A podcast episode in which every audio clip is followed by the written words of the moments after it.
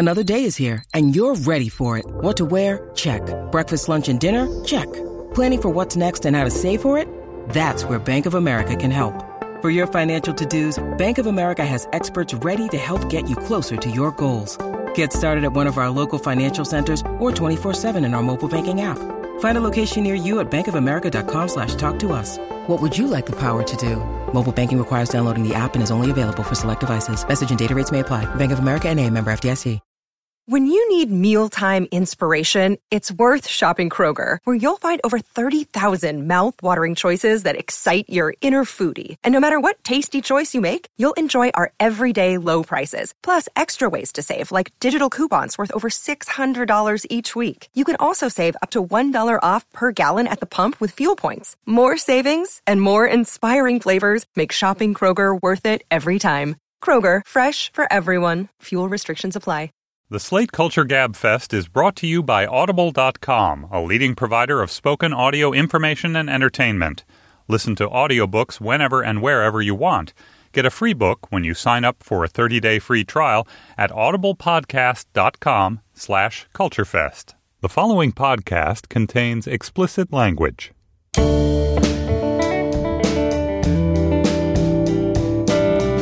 I'm Stephen Metcalf, and this is the Slate Culture Gab Fest, not that Gamora edition. It's Wednesday, August 6th, 2014. On today's show, Guardians of the Galaxy is the new superhero tentpole movie. It has critics and audiences in a swoon. Plagiarism, it bedevils journalism, politics, academia. A recent spate of episodes raises the question is this an epidemic of plagiarism? But also, should we care, or at least why should we care as much as we do? And finally, the Gabfest is getting a new theme song. We speak with our composer to be, Nick Britell. Joining me today is Slate's editor, Julia Turner. Hello, Julia. Hi, Steve. And, uh, of course, Slate's film critic, Dana Stevens. Hey, Dana. Hey, Steve. All right, well, let's dig right in. Guardians of the Galaxy is the latest summer tentpole from Marvel Comics. To think there was once a time when Marvel tentpole movies didn't exist, I think for legal reasons. They're now our cultural kudzu. However, this one is, the critics say, distinctive. It's funnier, more humane, even has a touch of the sh- Weltschmerz. The plot line is, I think, I'm sure that's what they said on the log line in the studio meeting. it's Iron Man with Weltschmerz. Mit extra Weltschmerz. Can we bump up the Weltschmerz on the script a little bit? All right. Well, anyway, the plot line is beside the point. Anyhow, it had better be. But the hook is the team of weird buddy super friends, a talking raccoon, a walking, talking tree with a melancholy disposition, uh, hence the Weltschmerz. And at the center of it, the actor Chris Pratt as a louche renegade in the Han Solo mold who longs to have a cool space cowboy nickname. It is directed and co-written by James Gunn. Dana, I really am very curious to know, did you love this movie as I take it every other human being on the planet appears to love it? I mean, love is a little bit strong. I thoroughly enjoyed it. It surprised me that a Marvel spoof that comes from Marvel Studios would be as funny as this was. This is not, we should set the record straight. This is not satire. It's not something with like any particular social relevance. It's not, it doesn't have any much of a bite in its sort of take on Marvel, but it's a pretty funny spoof in kind of the, I don't know, airplane mode or something. It's more of like a, a takeoff on sort of the familiar tropes of superhero movies. And as such, I enjoyed it a lot. I think spoof is even strong. It's just like a little bit lighthearted and doesn't take itself that seriously. Do you get more lighthearted than spoof, though? But spoof suggests to me that you are not the thing you are spoofing. And this is sort of just a band of brothers space cowboy movie. And it just is one of those. It's just got a little bit of a quirkier sensibility. Yeah, I guess I guess I would say that that's true, but it has a it has a distinctly different feeling than what I would think of as sort of like the A-list Marvel movie. I mean, this now is probably going to become the new A-list type of Marvel movie because it's doing so well, that they'll try to make more like it. But you agree that it is in a, in a different aesthetic category than the solemn hammer wielding Avengers, for example. Well, yeah, well, no, that's true, but it's not in a different category from the Avengers movie. It seems to me exactly the same movie with different looking people in it. Right? I mean, to the degree that that movie exhibited the sensibility of Joss Whedon, it was funny, it was self conscious, it was a little meta. There was, you know, wisecracking throughout. I thought this was not significantly different from that. I mean, it seems to me one of the two available templates from which the large studios now make these movies, the one being the Dark Knight, you know, allegorical gloomfest, and the other one being the light, fizzy, poppy, funny, vaguely sh- or not so vaguely shit-eating version, and this was really the latter. Can I just say quickly what I thought of it? Please. Um, only because, uh, only because no one cares.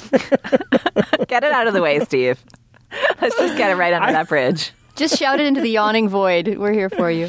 I, this this movie reminded me of like a dinner party guest who's very funny without exactly being actually clever, who's inherently likable but a bit loud and unfocused. Then he laughs a little too uproariously at his own jokes. That you're jogged into the feeling of a you know degree of merriment. Um, but when he leaves, you feel a little bit like you know the nine year old whose birthday party has just ended, you know, a little kind of self evacuated. But it was, you know, reasonably funny and raffish. But um, my God, how people love this movie. It's kind of uh, befuddling me all over again. Steve, you, I'm gonna like watch my bon mots the next time I sit next to you at a dinner party. That's it's a little bit ruthless. It's a little bit scathing. Maybe he walks out of every Gabfest taping like that seemed clever at the time, but the Ugh. empty void I'm, of it all. I'm sick to my stomach. That Dana merriment. Ugh. Um, anyway, let me briefly describe the plot of this movie, and let's listen to a quick clip, and then I will reveal unto you all what I thought of the movie.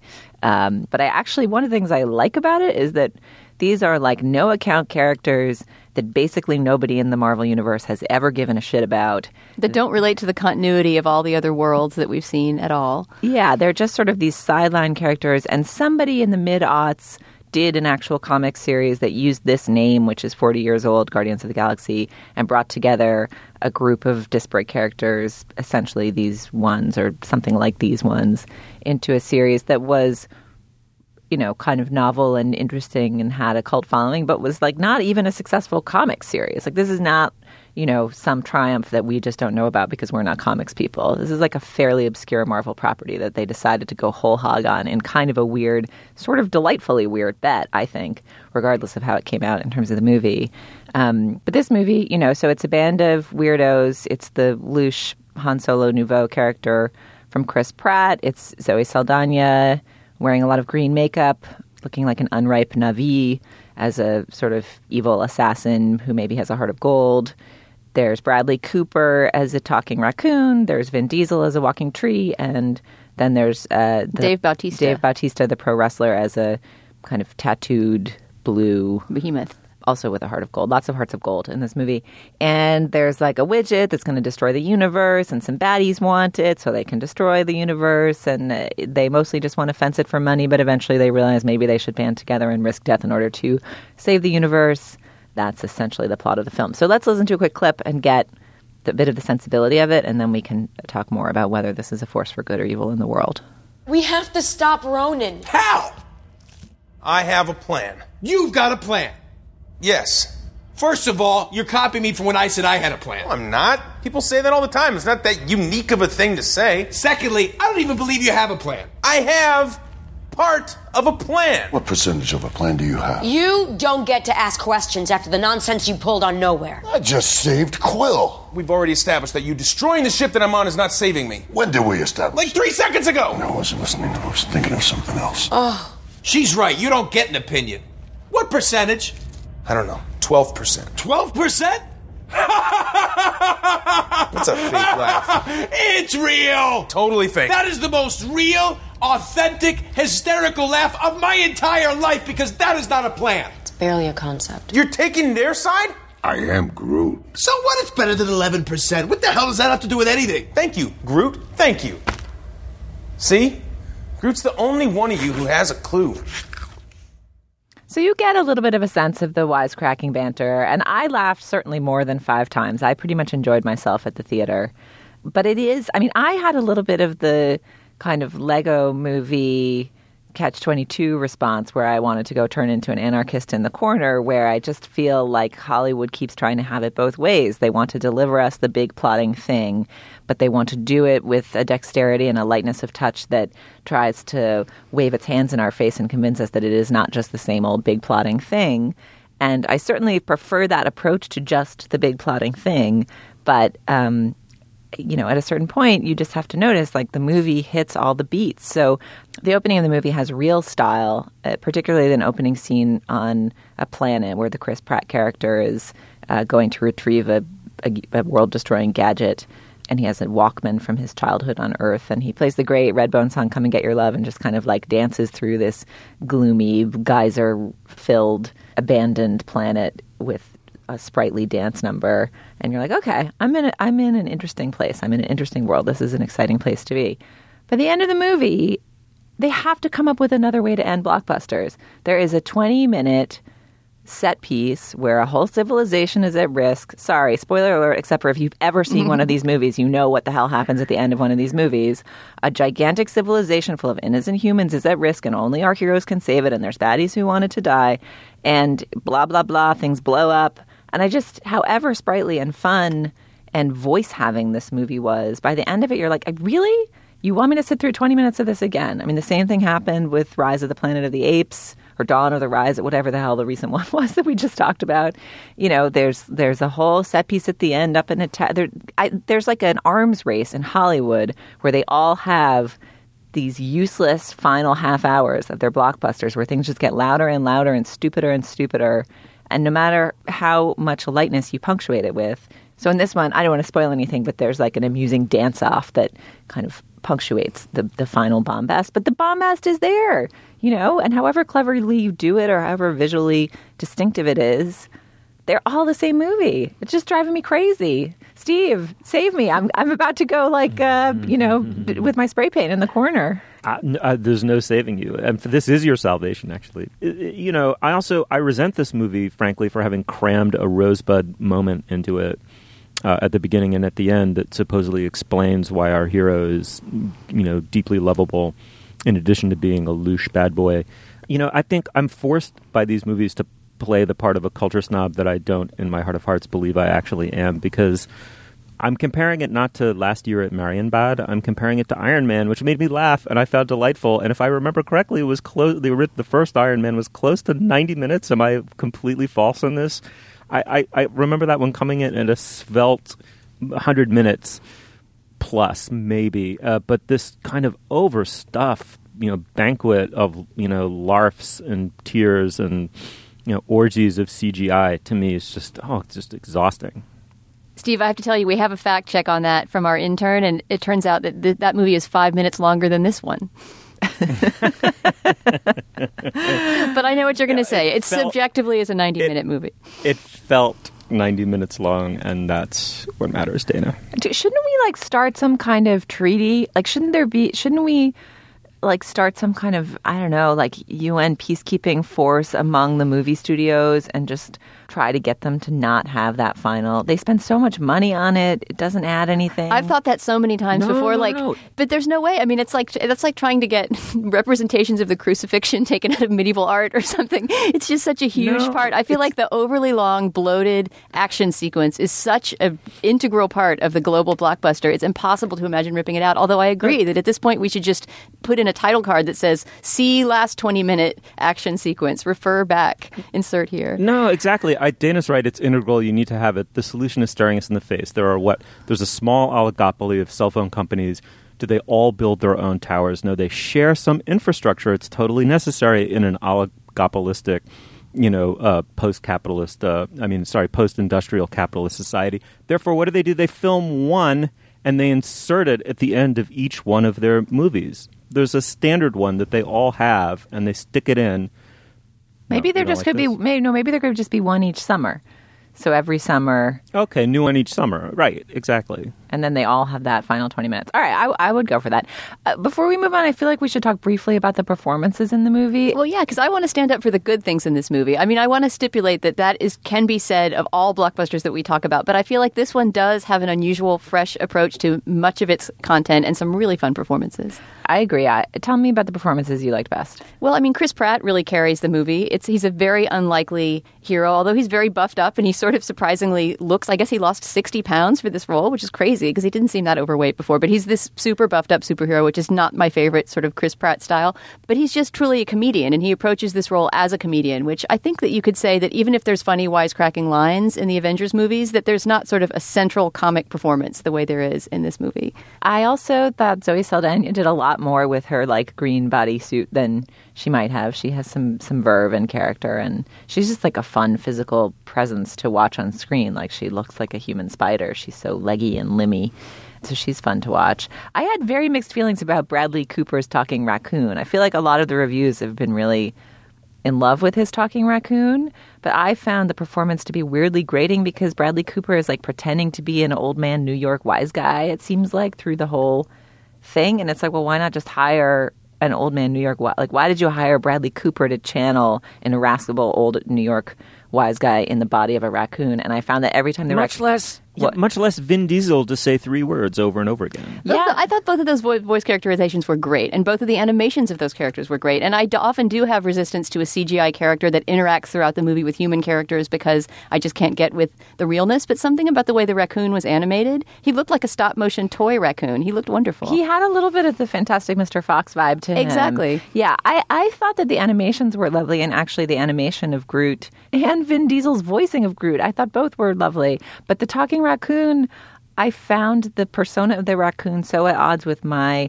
notion of Bradley Cooper as an actor that every time the raccoon talked, I was just picturing Bradley Cooper in an audio booth somewhere, like contorting his face and trying to be, you know, Harvey Keitel or something. And it just seemed, it just distracted me from the movie. I could not enjoy it. Maybe it helped that I went in not knowing that Bradley Cooper was the raccoon. For some reason, I had just, I, even though it was the most hyped voice role in history, I guess because I avoid the trailers, I didn't know who was the raccoon, and I just thought he was a great, I don't know, it was, to me, not so much a New York wise guy voice, as sort of an old school Warner Brothers. It seemed like he had studied his, his Warner Brothers cartoon voicing. That's fair. Okay, maybe that makes me like it better in retrospect. And Groot, come on, Groot is just a wonderful character. He's sort of he's definitely somebody you could imagine in the Star Wars or the Lord of the Rings universe. This this living tree guy who only speaks three words. His entire linguistic capacity is to say "I am Groot," but he says it with a different intonation every time. I thought that was a nice concept for a character. I, I did like it. I enjoyed him in the role. It made me feel a little sad for Vin Diesel that he's like now the he's been muscled out as the muscle man by Dave Bautista, so that he didn't get the actual muscle body part. He got the he got the willowy tree part. I mean, you could have gotten like Crispin Glover to play. Like you don't need all that bulk to, to voice Groot. Um, but I but I thought he did a lovely job with it. Mm, okay, well, the movie is Guardians of the Galaxy. It has opened not just wide, but universally, and it is almost universally praised. Go check it out. Tell us what you thought of it. So, were we hopeless, uh, some of us, hopeless snobs about it or no? All right, well, now is the moment in our podcast where we talk about our sponsor. Uh, Julia, what do we have? That's right, Steve. Our sponsor this week is Audible, the leading provider of digital spoken audio entertainment. They offer more than 150,000 audiobooks, which you can play on nearly any device, including whatever you're using to listen to us right now. And they also have a special offer for you guys. You can get a 30-day free trial and one free audiobook by signing up at our special URL, audiblepodcast.com slash culturefest. You can choose your free book from their vast library, including everything from classics to current New York Times bestsellers. And we've also been collecting a list of books that everybody must read to understand culture and be uh, the sort of person that Steve wants to have at his dinner parties, unlike Guardians of the Galaxy. And this week we have an edition that I will confess I have not read, but that is on my list of things I will not respect myself until I read, which is the book The Rest is Noise by Alex Ross.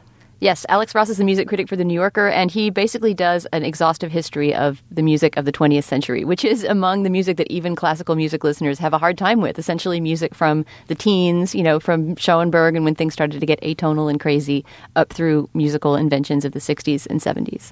Yeah, it's supposed to be just a completely masterful book, and that's one that's been on my bedside table for far too long. So I'm putting it on the list to shame myself into reading it. I love the inversion of Hamlet's last words into a, a musical commentary. The rest is noise. That's really cool. Yeah, it's a great title.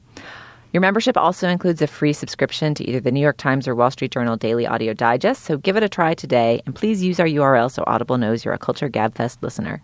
That's audiblepodcast.com slash culturefest. All right, Steve, what's next? Thanks, Julia. All right, moving on. A New York Times reporter lifts an entire passage directly from Wikipedia. A BuzzFeed editor is fired for filching upwards of 40 passages.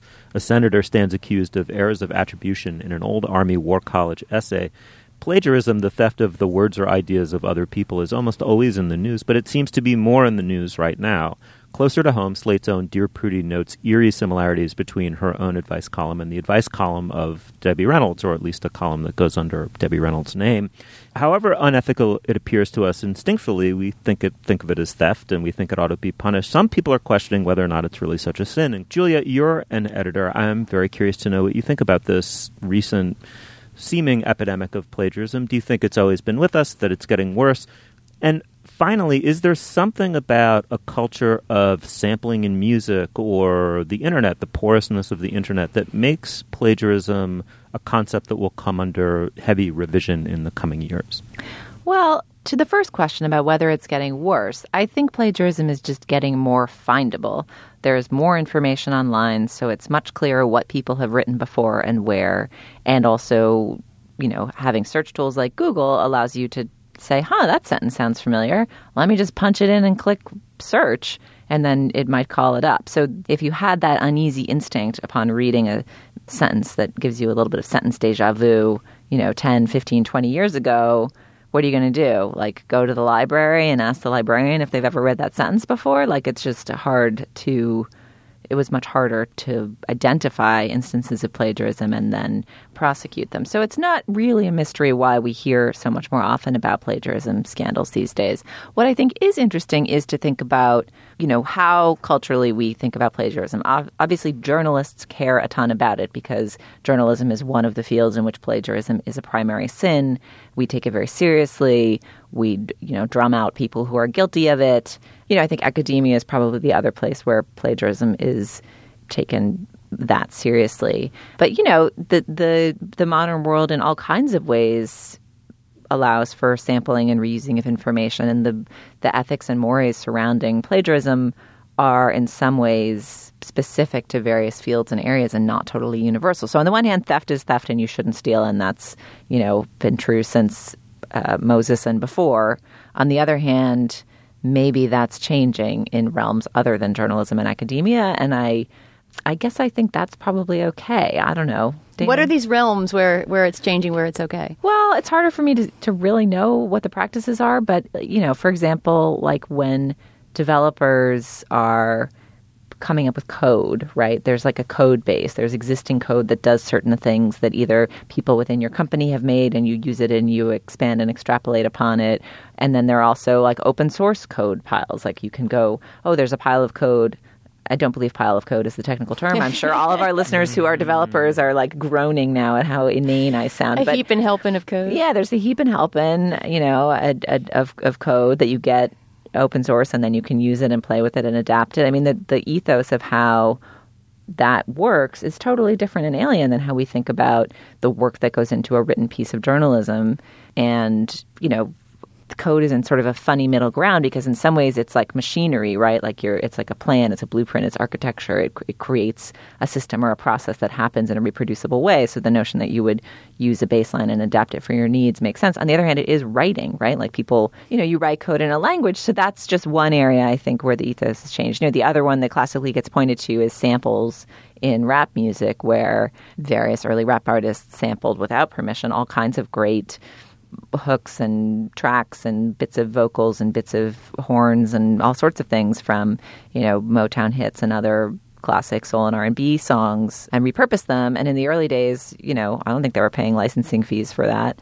And eventually they had to and that did limit some of the sounds of music. And I think it probably makes sense that you have to pay for that stuff.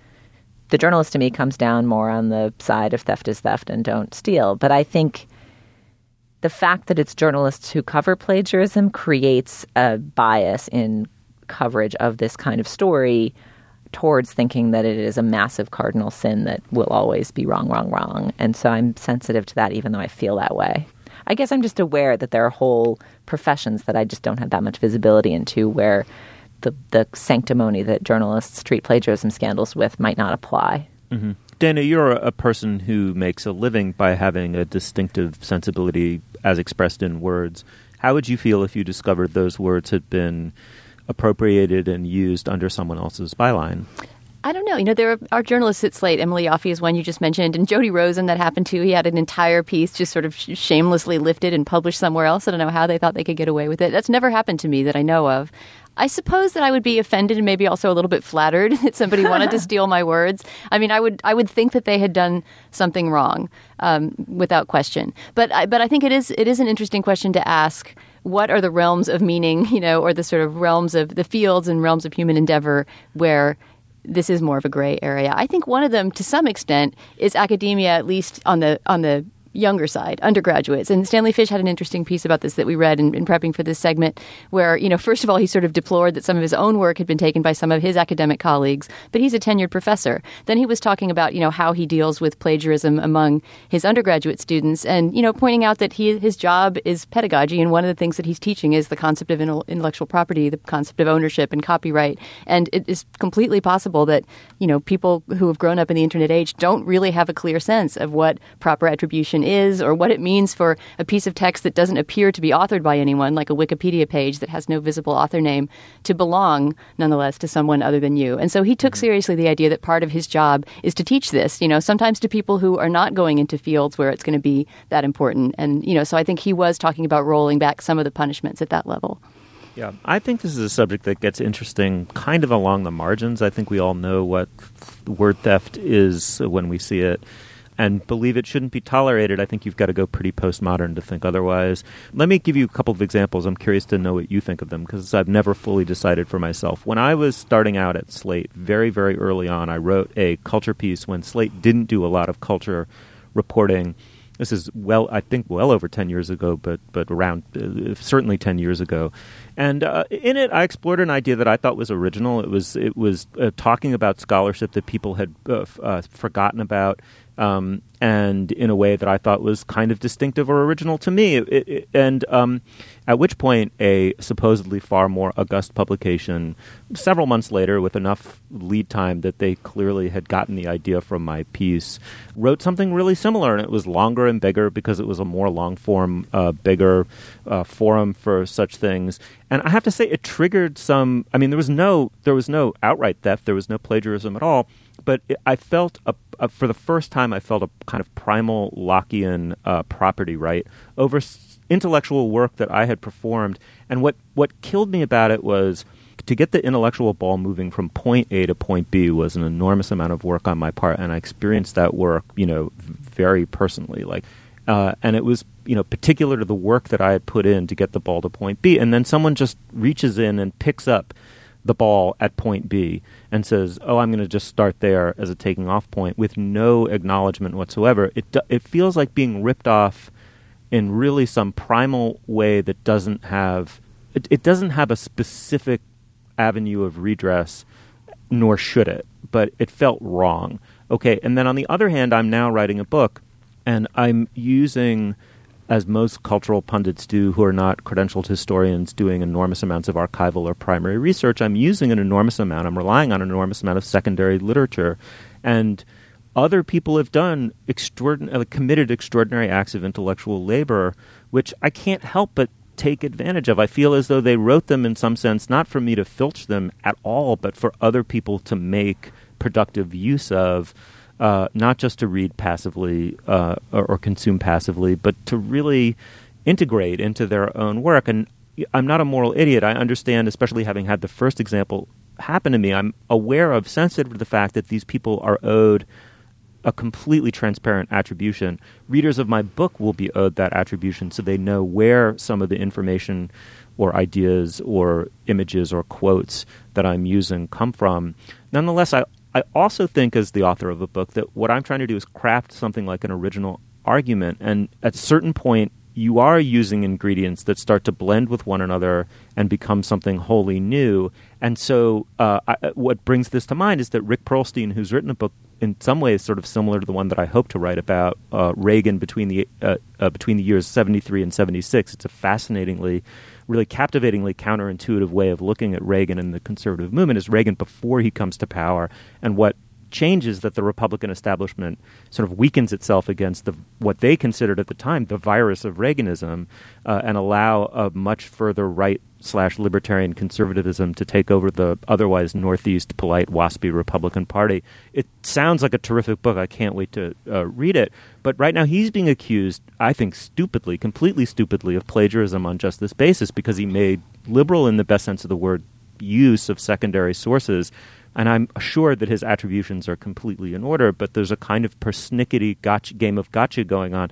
So, all I guess what I'm trying to say is the complicated issue is on what basis do people possess not specific words, because that's the obvious example, but ideas or the fruits of an intellectual labor that really were particular to an individual sensibility. How how available are they in the pub freely available are they in the public realm? How how how fussy do you have to be in your attributions of stuff? I think it's a really interesting issue to which i can offer no conclusion only those two examples.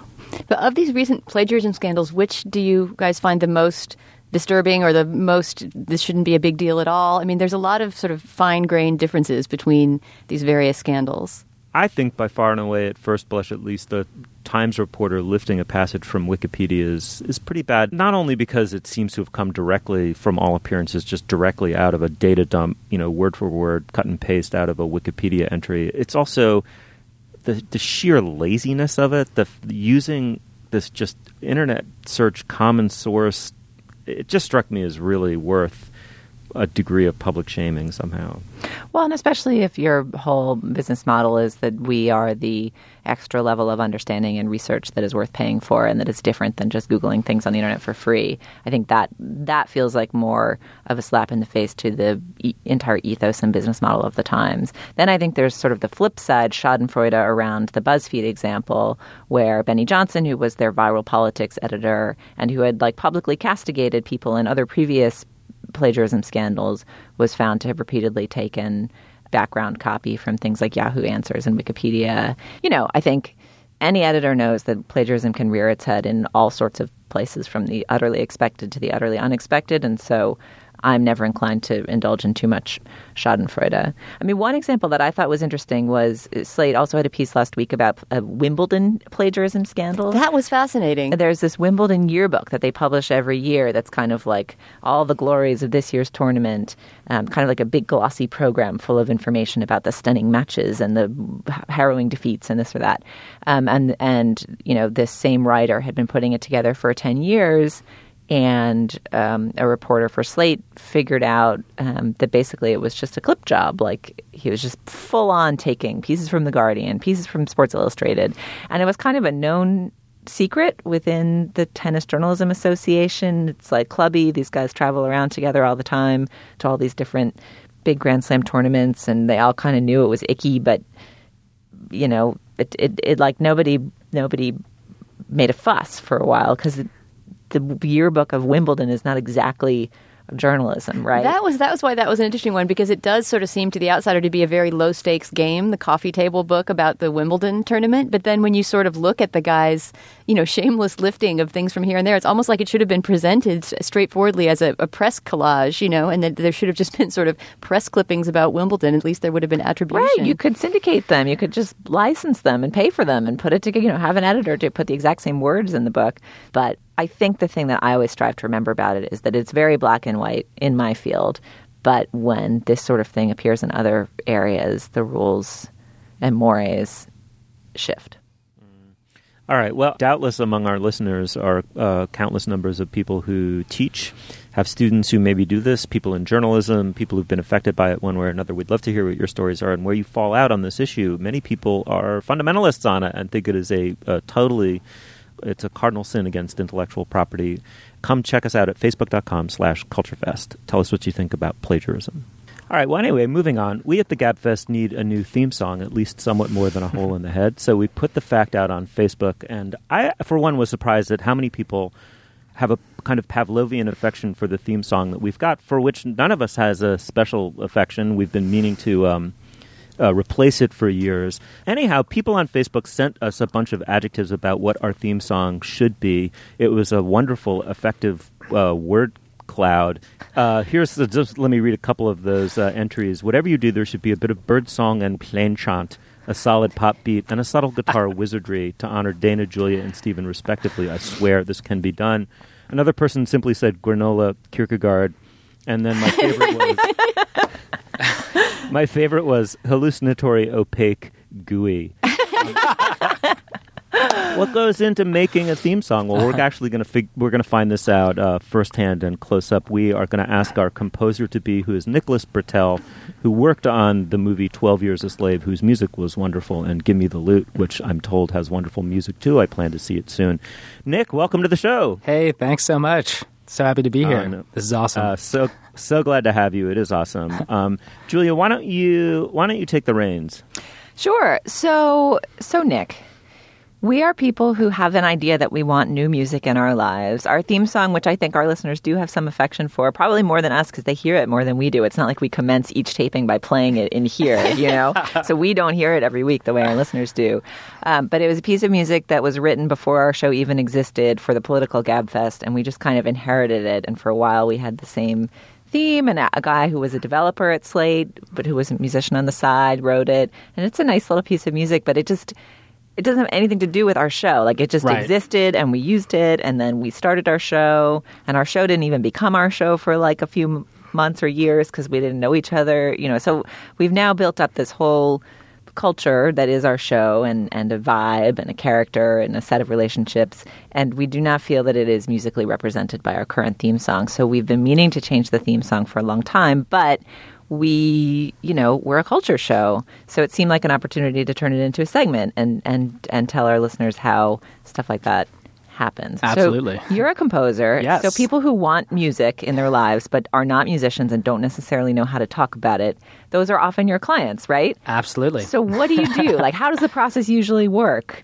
Like if we're just like we want a new theme song or if someone's like I'd like you to write the score for this scene, right. where do you start? Sure. I mean, uh, those are great questions, and actually, I think that every project is really uh, is really totally different. You know, it's a it's often a totally different group of people, uh, different story, uh, different ideas that are trying to be communicated. So, I think in each case, you know, you really have to look at it as itself and, and focus on what uh, you know what the goals are. So, uh, I think for me, there are a few things that I would do in each case um, because music is it's so intangible, you know, by nature, um, and it's something that is very difficult to, you know, talk about actually with words. Um, usually, the first thing is to think about uh, reference music. You know, so for example, like there already is actually a theme song here. You know, so listening to that, you know, are there, you know, are there things about it that people like? You know, are there other songs over the years that you guys have heard, other themes, you know, that might be the type of thing that uh, you're like, oh, actually, we'd rather have something totally like, you know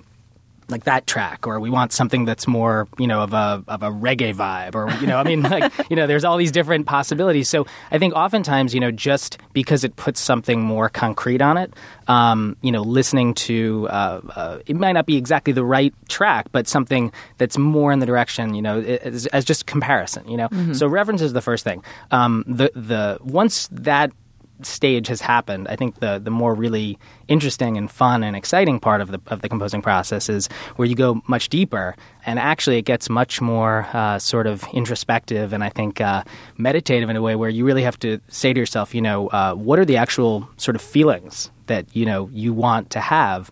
You know, what are the what do you want the audience to feel? When they when they hear this music you know what like at a very deep level like what do you want this to say The one thing that strikes me as tricky in trying to even think about how I might explain to you what we want here. Mm-hmm. I mean, first of all, I don't think we know what we want, so that's probably which is totally okay maybe what you don't want to hear from a No, pr- that's okay. prospective client, right? But I also feel like, as an editor of words, I'm very aware and conscious of what certain types of sentences or sentence structures or headline types or ways of writing, what effect they might have in users. But I'm much less clued in about what certain instruments or Right. rhythms or I mean obviously I music is in my head and when I hear horns it probably evokes a certain feeling like okay it's like a little regal maybe if it's a certain kind of horn a certain way but obviously horns are also in all kinds of you know like Sure. I don't have the vocabulary and I maybe hopefully you deal with some people who have a better vocabulary and I think actually probably Steve and Dana have a little bit more of this musical vocabulary than I do but it strikes me that you could you know we could say that we want the opening theme music to be energetic mm-hmm. and then we could but you could do like energetic but it sounds like Bach or energetic and it sounds like reggae or energetic and it sounds like I don't you know what Dana what other kind of energetic theme song could we have Well, there's got to be some gamelan in there, obviously. absolutely um, lots of gamelan well, okay. So maybe we should start, as you suggest, and talk a little bit about the kind of musical riffs and references on the show, which was, you know, one of our listeners alluded to in the quotation Steve had at the outset. Because I feel like we do, there are a couple musical in jokes in the show that it might make sense to to inform Nick about, right? That's true. Well, I, I mean, I was thinking that whatever we do needs to be something that's sort of like polyvocal. You know, Mhm. I feel like it needs to represent all three of our voices and maybe like different cultural voices as well. You know, if there's a way to make something that sounds like Mhm. it's a little bit cinematic, it's a little bit Right. operatic, it's a little bit literary. You know, something that's that's all of culture. And I don't know how you would do that instrumentally, but Just I- all of culture. That's the assignment. Pretty concise, you In know. 10 seconds. 20 yeah, Yeah, 10, have at it. Yeah, exactly. Yeah. No, no big. But there are sort of genres With- that are associated with us because of our sort of obsessive return to, you know, endorsing those products. And I would say, Steve, you can speak for yourself what yours is. Yours is what? Swedish emo. I thought Granola Kierkegaard summed it up. So I think yeah, that's pretty. That's pretty concise. Yeah, I like that a lot. That- that- that's a great starting that's point. clo- that's close to all of it. I mean, I would say um, throw in a little like Spilkus, and you've got the uh, you've got my breakfast cereal. My Wait, I don't breakfast even know what that is. What is that? Yeah, what is It's Spilkus? like- It's something Yiddish. It's like old Jewish man irritation. All right, Spilkus Kierkegaard. I like it. And then Dana, like we're always teasing. Maybe we each need to describe each other's musical taste rather than allowing us to describe our own. So the Dana cliche is that I listen to only non-Western pop or something. No, that you listen to like Indonesian bird song, gamelan.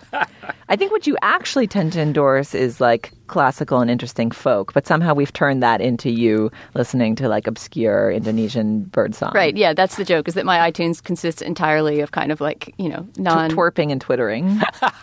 and then what about me? You guys, you guys take your crack at my musical taste or lack thereof.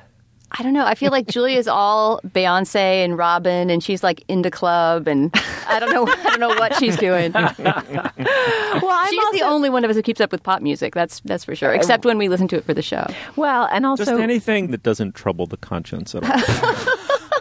it's basically like shallow. But don't take, but don't take that wrong, the wrong way. Yeah. but we also need a lot of Kierkegaard, so I'm trying to. I'm already starting to I'm weave sure this you can together. square all this, no problem. no, but the other, I guess, the other thing to say is that the uh, we have an annual feature on the show called the Summer Strut Playlist, which is the originated with me and my feeling that during the summer one should listen to in one's headphones a set of music with like a really strutty beat that will kind of propel you through the city and make you feel like you're starring in the movie of your own life and like you're Mm. just gonna like strut around and kick ass doing whatever you're doing that That's day. That's true. Our theme definitely needs to have that strut quality. Because I feel. feel like if there's any kind of musical brand to the show, Mhm. like strut is part of it, and I that that aligns with like the pop music vibe and the Robyn and the Beyonce vibe. But I'm, we're not talking any like Beyonce ballads. It's like the strut side, right, of, right. of it. Um, I thought maybe we should talk about maybe we can listen to a couple popular themes and you can tell us what you think is going on in them so that it might Sure. help us understand the vocabulary a little bit. So one I thought of that's not a podcast theme but is like a theme familiar to all nerdy audiophiles is the All Things Considered theme.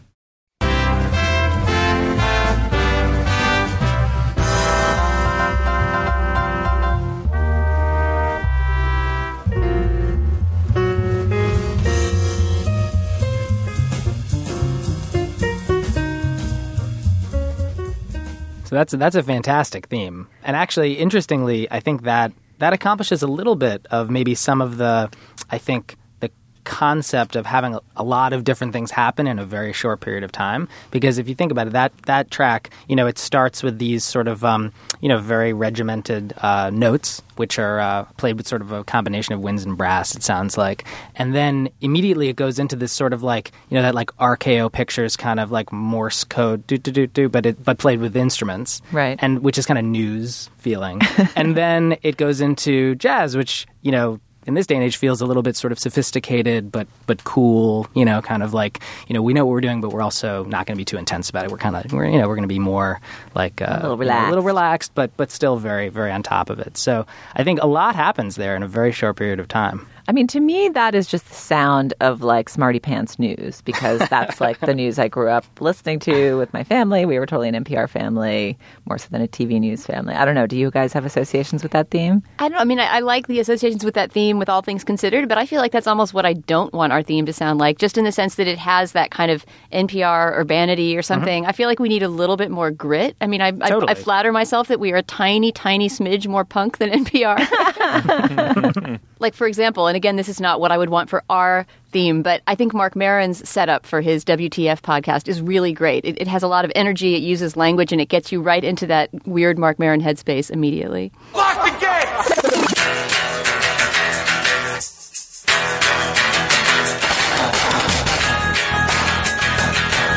All right, let's do this. How are you, what the fuckers, what the fuck buddies, what the fucking ears, what the fuck nicks, what the fuckskers, what the fucking nucks? What the fucking nucks? Let's start there. You know, it's so funny. I've never really listened to that and thought about it as a theme, and I I kind of forgot that he does that. What the fuck riff? I mean, he's it's just a little piece of music, and then he does a different kind of like fuck pun riff to Yep. start every single show. And that's almost a musical riff that he does. Yeah, it Is it him saying "lock the gates"? I wonder. Or is that some prior existing cut? I don't know. Yeah, it, that feels like you're being shut into the asylum with Mara. And you kind of are. and uh, and it's very appropriate. I don't know what I don't know what our like opening call to arms would be. Yeah, be. I don't know that we quite have the aggressivity to grab listeners by the collar in that way, but I like how he does it. Close the folio. What's happening musically there? Well, that's a great track too. I mean, totally different genre from the All Things Considered. You know, um, there's uh, there's an electric guitar there. There's drums. Uh, there's much more of a sort of strong, edgy feeling to that track. Um, and then also, as you said, you know, there's the vocal there. You know, the sort of vocal sample, um, which definitely you know gives a cool character to it. So, um, you know, I think what's there's a couple different things that we can think about just just listening to those two examples. Um, one is the question of genre, you know. Um, so it sounds like the all things considered genre that more kind of jazz or cl- kind of classical at in certain places um, is maybe not what what we want for this, you know, for this theme. Um, but uh, perhaps something with a beat. You know, your current theme has a beat. You know, your current theme has has actually guitar and bass and drums. I like did not know there were drums. Can we, maybe we should play our own theme song. Like I'm not sure I've listened I to could not theme hum song. it. I couldn't hum it. Wait, wait, wait, wait. I've, n- I've never heard it. no, hold on. Can- All right, we're gonna play it. You can tell us what's going on here.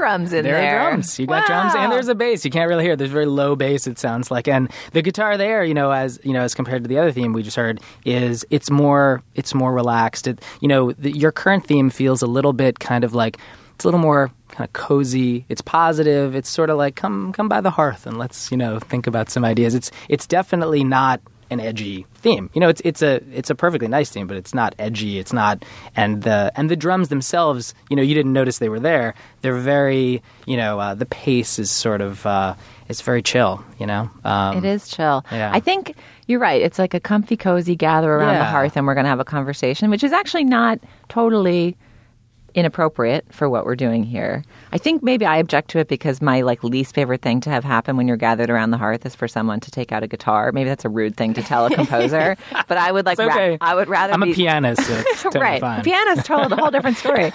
but like I'm like, if people are having a really fun conversation and then someone brings out the guitar, I'm like, oh man, everybody's going to start singing and now we don't get to talk anymore, you know? So maybe the guitar feels at odds to me with that because it feels like maybe we're about to start. I just I hope our conversation is not as soothing and relaxing as that music. I hope it troubles a few more hearts and minds. Yeah, or challenges. I mean, are we, our spirit is very, we are combative with each other in a joyful, playful way. But we yeah, are, no, that that theme song is the oral equivalent, A U R A L equivalent of uh, like peach wheat germ smoothie or something. It just is so. It just doesn't have any grit to it at all. I also feel like in terms of our the rhythm of our conversation and the way that our ideas evolve as we talk to each other, like for me the most fun thing about doing the show with you guys is when we start with one idea and then in the course of talking to each other it lands us somewhere else. Like my favorite segments are the one where you guys persuade me to change my mind or all together we arrive at some new way to understand something about the world and there's a certain there's a back and forthness to that and there's like a syncopation to it and a zestiness. There's like ideally zestiness to this show Uh-huh. and there's not that much zestiness in our current in theme. the current theme. i feel like zesty might be my adjective. I guess that's not a feeling you're trying to elicit in people. Do, do we want people to feel zestful? I don't know. Sure, I'd be happy to spread zest through the zest. world. steve uh, i say zesty. Dana says contrapuntal What What's your vision apart from the Kierkegaard granola? Is there anything slightly more emotional or musical you could offer?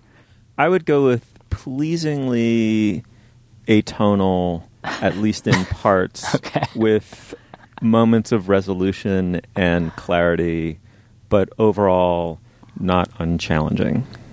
Okay. Okay, I like that. That's so very- basically, he wants the rite of spring, and all of our listeners are going to throw rocks at their iPods. Okay, so Rite of Spring with a with with more of a drum beat and some electric guitars. Right and of spring with a little spilkus. Yeah, with some spilkus. Okay. If if Beyonce did "Rite of Spring," Klaus Bird song, Plus some and some gamelan. yeah, I think we've got like a very clear Oh, roadmap for you. I feel I feel very clear on what, what I'm about to do. So